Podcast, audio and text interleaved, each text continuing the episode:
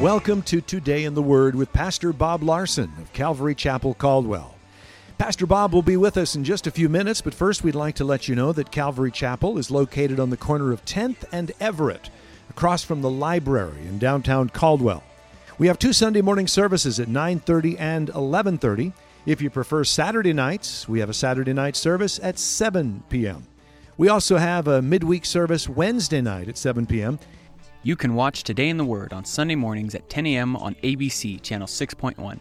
Join us as we broadcast Calvary Chapel Caldwell's Sunday morning church services, where Pastor Bob teaches you how to apply the truths in your Bible to your everyday experiences so that you might enjoy a better life. The purpose of the church is to help us to grow up spiritually. And as you, you grow, as you go to church and you take in God's word and you worship the Lord and you learn how to pray, you learn how to serve, but whatever it is, if you're doing Sunday school or coffee shop or bookstore or worship or, or whatever it is, right? When you become a doer of the word, then you're going to grow spiritually. Now, there's a process. You have to first learn it intellectually. Jesus said, You know it, that's the first step, and then you'll be blessed if you do it. So step one is to know it. So you got to learn it, right? But then step two is to do it. In James 1:22, he said, Be doers of the word and not hearers only, deceiving yourself. Now, why did James tell those Christians, be doers of the word and not hearers only, deceiving yourself? What's the deception part? The deception part is if you go to a church that teaches through the Bible, the deception is to think, well, I heard it and I agree with it, and that's the same as doing it, right?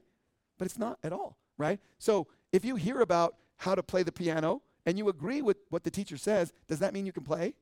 No, right? Uh, and so Jesus said in Matthew 7 24, therefore, whoever hears these sayings of mine and does them, and I underline that, I will liken him to a wise man who built his house on the rock. And when the rain descends and the floods come and the winds blow and beat on that house, it did not fall, for it was founded on the rock. That's Jesus. But everyone who hears these sayings of mine, and you could put in there churchgoers, who does not do them, hears it but doesn't do it. I will liken him to a foolish man who built his house on the sand, and when the rain descended and the flood came and the wind blew, it beat on the house and it fell, and great was its fall. In other words, Jesus is saying that in your spiritual growth process, if you come to church and hear it and do it, you're going to be building your house on the rock, on Jesus. It'll last. No matter what comes, whatever storm comes in life, whether it's COVID or physical, personal problems, whatever it is, that Jesus is going to help you through it. But if you just hear it and don't do it, well, then when the storms of life come, and they're going to come, then you're going to fall, right? And, and that's what I love about, you know, studying God's word and knowing the truth and building your life on the rock. Because no matter what comes, the Lord's with you and he's going to see you through. And it's so good. Verse 16 from whom the whole body joined and knit together by every joint supplies, according to the effective working by which every part does its share, causes growth of the body for the edifying of itself in love. Right? So he's talking about the church. Every part does its share. That means every single person has a part to play, whether you're usher or greeter. So the church is the body of Christ. And everyone needs to use their gifts to do what? Edifying itself in love. Right? That's how you show love. And you say, well, how do I know what my part is, Pastor Bob? Well, uh, Romans 12:1 says, "Present your body as a living sacrifice, holy acceptable to God, which is your reasonable service, and do not be conformed to this world." That means don't be conformed by social media or internet or TV, but be transformed. That you know that word's metamorphosis, be changed from the inside by the renewing of your mind, that you may prove what is the good and acceptable and perfect will of God. Now, if you want to know God's perfect will for your life, then you need to give your life as a, a living sacrifice, and you need to be transformed by the renewing of your mind. Now, that is a lifelong process. That doesn't happen in 10 minutes. It doesn't happen on a one Wednesday night. It's a lifelong process. And through the process, you might, you might 10 years ago say, Jesus, I love you. I thank you for all you've done for me. I want to live my life to serve you. I'll do whatever you want. I'll clean the bathrooms. I'll clean the floors on my hands and knees. I'll do whatever. And then some years go by, and you're like, oh, but now I found pickleball. I can't go to church anymore. I play pickleball, right? Whatever it is, some hobby, some new thing, right? I play pickleball. I'm not, I'm not dogging on pickleball, but there's always those jokes about pickleball players. They're like, pickleball. Anyway, uh, right? But uh, it's a lifelong process. And God's word will transform you from the inside out. If you come to church on a regular basis and do what God's word says, take it in, be a hearer, be a doer, it's going to change you. How do I know? Because that's what happened in my life. I was an atheist ding dong, and I came to church every week. And, you know, as a young baby Christian, sat in the back, didn't talk to anybody. But as the years went by, I started growing, and I started realizing, oh, I, I want to I wanna love Jesus. And I, how do you love him? What Jesus say? if you love me, obey my commandments. And what he tells us to do, right? To serve people, love people, right? So Romans 12, 2 says that you may prove what is the good and acceptable and perfect will of God. So you want to know what God's perfect, acceptable will is for your life? Well, then just surrender your life and say, God, I'll do whatever you want me to do. I'll teach Sunday school. I'll play in the worship band. I'll, you know, whatever. I'll, you know, clean the bathrooms. I'll, you know, whatever. And, and that is such a great place to be. You know the worst place to be for a Christian? And I was at this place as a young Christian. Jesus, I'll serve you, except I won't do, and I had a top 10 list. I won't do this, and I won't do that, and I won't do this. I won't be a pastor. I won't play in the worship band. I won't do, won't, won't, won't. What I will do, uh, if you need anybody to preach to the surfers in Hawaii, uh, I'm there. If you need anybody to be a pro wake surfer, uh, I'll do that, right? And I had a list of what I would do. And it's interesting, the list of things that I said I wouldn't do were the things that God wanted me to do. Why is that? Well, because inside we have this battle with the carnal nature. And the carnal nature is selfish, it wants to do its own thing. And so, you know, I tell our staff, everybody who works here, you know, if you're praying about it and you don't want to do it, well, Jesus probably wants you to do it. if you want to do it, well, I don't know about that, but right? It's so important for us to realize that God wants to work in our lives, and what He wants to do, our flesh doesn't want to do. And, and but here's the thing it brings great joy to serve the Lord and to do what you were created to do. So he goes on in verse 16. From whom the whole body, joined and knit together by what every joint supplies, according to the effective working by which every part does its share. That means every person in the church.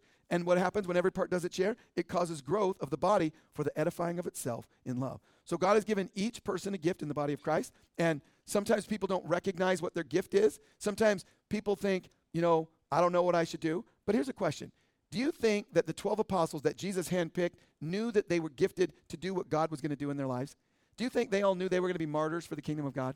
I don't think so. I don't think they would have done it, right? Uh, and why do you think Jesus picked those 12 people that you students of the Bible know that those 12 apostles that he picked to, you know, change the world were very ordinary people. They were fishermen, they were, you know, tax collectors, they were just ordinary people. And, and why, did, why did Jesus pick them? Well, one of the things in 1 Corinthians 1.26, it tells us, For you see your calling, brethren, and it's talking about your part in the body of Christ, that not many wise, according to the flesh, not many mighty, not many noble are called. But God chooses the foolish things of the world to put to shame the wise, and God has chosen the weak things of the world to put to shame the things that are mighty. Why? That no flesh would glory in his presence.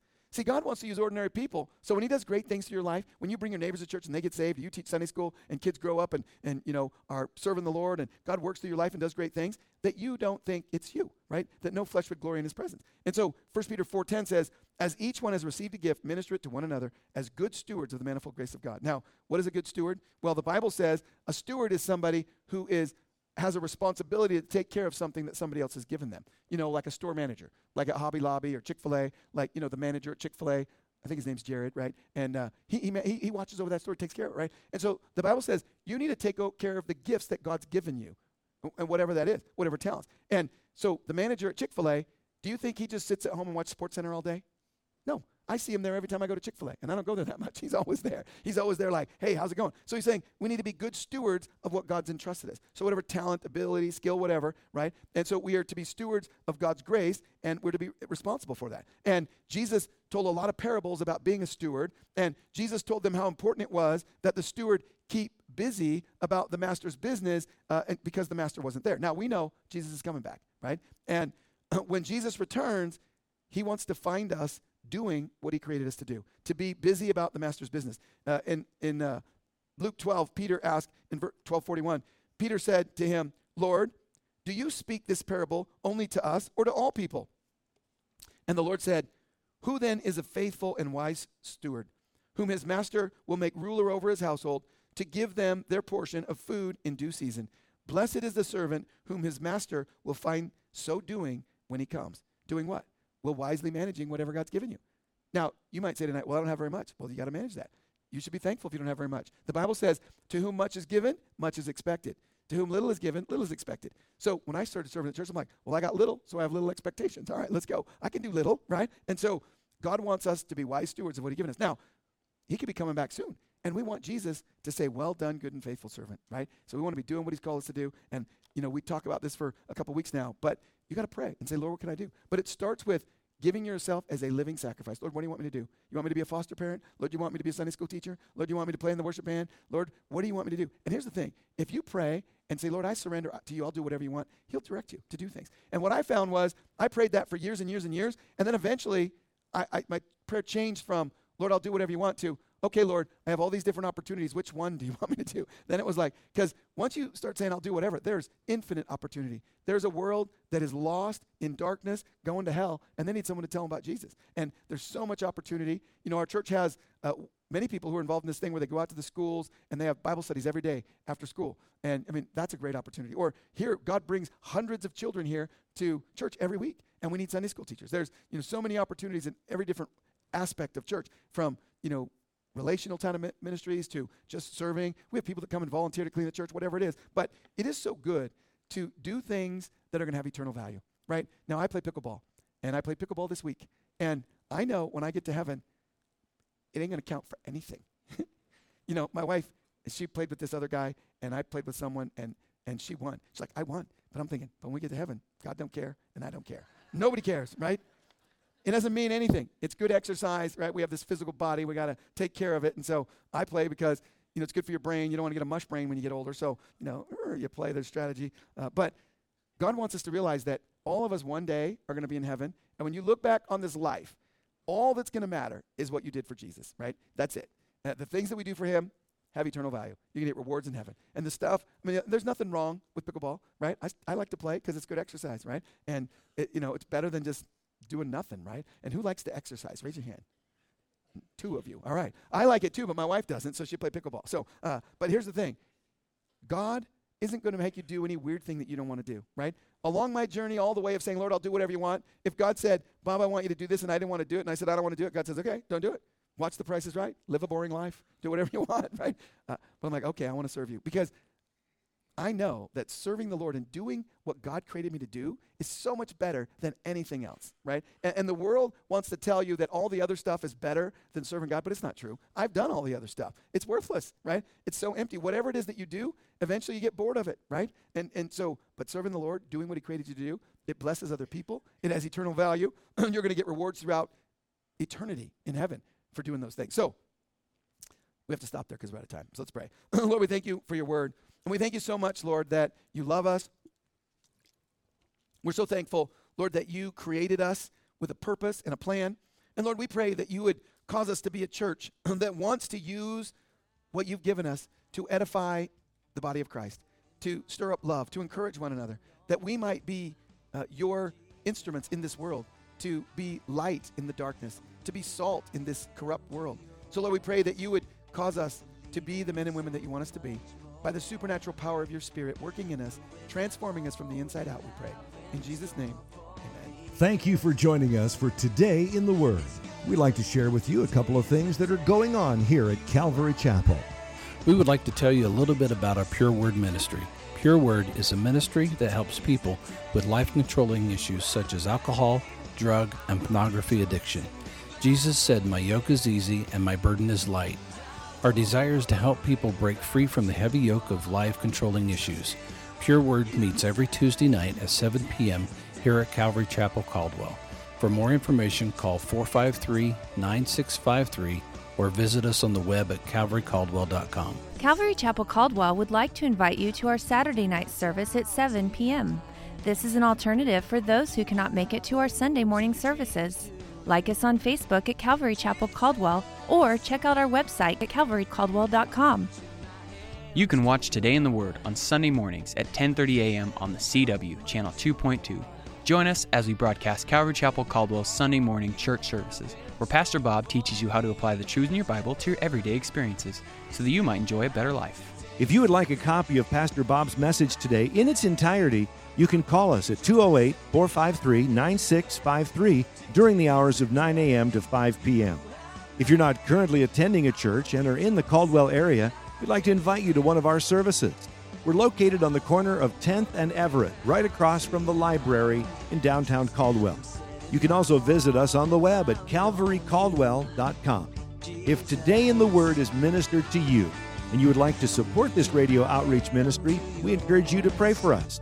You can also partner with us financially. Simply visit calvarycaldwell.com to make a donation. Thank you for joining us for Today in the Word. May the Lord bless you, and may you have a great day.